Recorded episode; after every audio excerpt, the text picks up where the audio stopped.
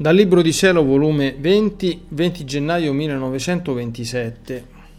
Come la comunione nella divina volontà non è soggetta a consumarsi, i suoi veli sono intangibili.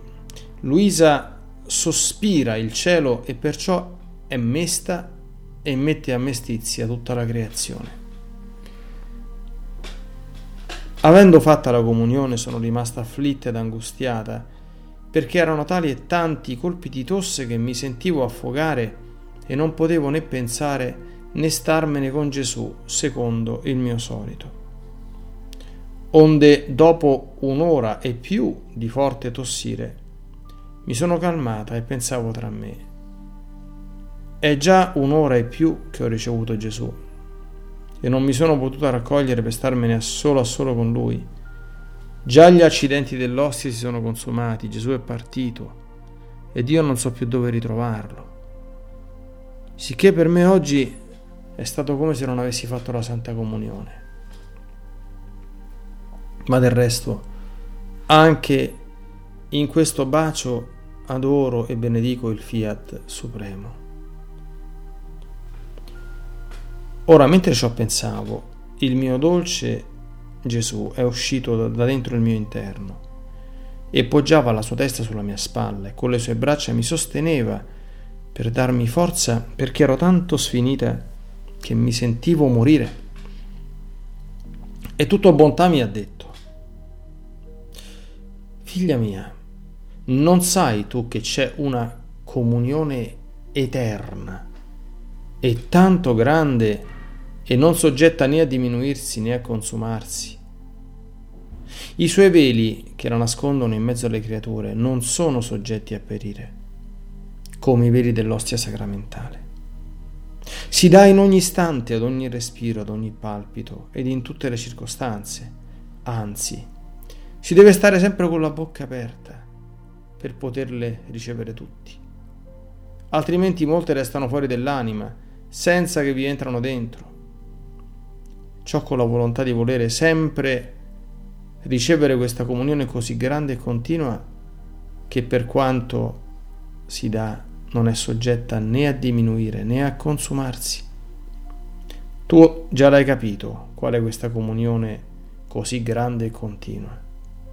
Essa è il mio fiat divino che ti scorre come vita nell'anima tua, come calore per fecondarti e svilupparti come cibo per nutrirti. Ti scorre nel sangue delle tue vene, nel palpito del tuo cuore, in tutto sta sempre in atto di darsi a te. Solo che tu la volessi ricevere, essa ti affogherebbe di comunione, tante te ne vuole dare. E con ragione, con giustizia e con diritto. La comunione della mia volontà doveva essere senza limiti e non soggetta a consumarsi, perché essa è principio, mezzo e fine della creatura e perciò la creatura poteva riceverla in modo che mai, mai le potesse mancare. Perché una cosa che è principio, mezzo e fine, deve stare in continuato di darsi, di potersi ricevere. E se ciò non fosse, mancherebbe per la povera creatura il suo principio di vivere, il mezzo per mantenersi e perderebbe il fine dove giungere. Perciò la mia sapienza infinita mai poteva permettere che la comunione della mia volontà fosse limitata per le creature. Invece la comunione sacramentale non venne data come principio delle creature né come fine ma venne data come mezzo, aiuto, ristoro, medicina. E i mezzi, gli aiuti, eccetera, si danno in modo limitato, non perenni, e perciò i veri degli accidenti sacramentali sono soggetti a consumarsi. Molto più che se le creature amano di ricevermi continuamente, c'è la comunione grande del fiat eterno che sta in atto di darsi continuamente a loro.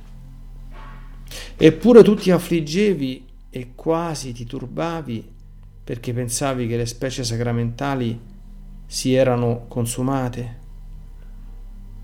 Non avevi ragione di affliggerti, mentre in te e fuori di te c'è la comunione del mio volere che non è soggetta a subire nessuna consumazione. La sua vita è sempre nella sua pienezza.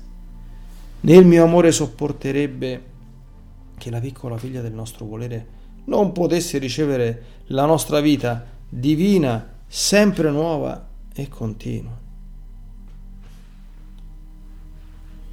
Onde dopo di ciò continuavo a sentirmi malata e facendo il giro della creazione per seguire gli atti della volontà suprema, sentivo in me una nota di tristezza, perché l'ubbidienza mi aveva imposto che io dovessi ubbidire a farmi passare il male, mentre io sospiravo il cielo.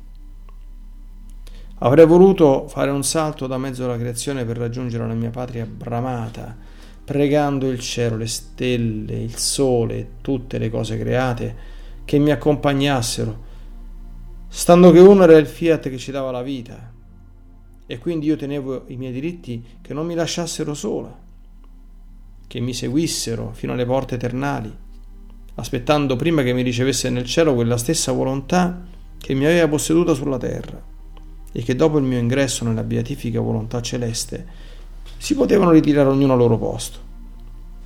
E non potendo fare ciò mi sentivo mesta e così giravo per tutta la creazione. Ora mentre ciò facevo, una voce forte, armoniosa ed argentina si faceva sentire dal centro della creazione che diceva La tua nota triste si è comunicata a tutte le cose create, sicché oggi ci hai atteggiati tutti a mestizia.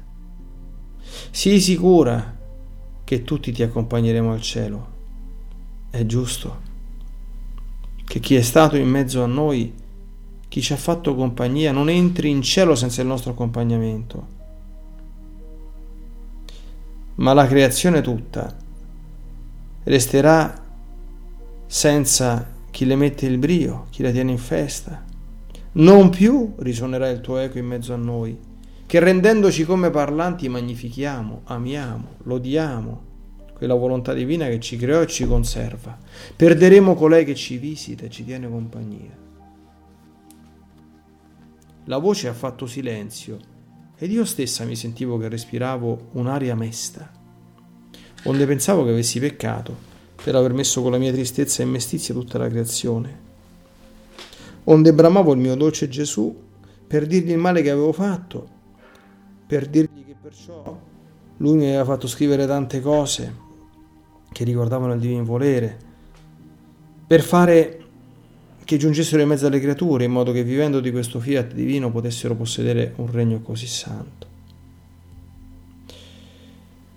Quindi mentre ciò ed altro pensavo, il mio amato Gesù si è mosso nel mio interno e mi ha detto,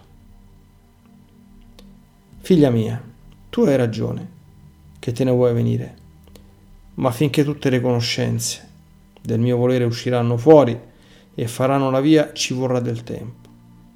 E perciò la creazione ha ragione che lascerà di nuovo nel suo silenzio. Ma io non voglio che ti opprimi, abbandonati in me e lascia fare tutto al tuo Gesù. Ed io, amore mio, quando mi porterai al cielo, ti prego di portarmi in fretta, in fretta, affinché non hanno tempo di darmi questa obbedienza, di farmi passare il male. Ma mentre ciò dicevo, mi pareva di vedere che il cielo, il sole e tutta la creazione si inchinavano intorno a me per fare omaggio. Gesù ha soggiunto, Figlia mia, quando morirai, la creazione tutta ti investirà e di sfuggita passerai nel cielo. Non ne sei contenta?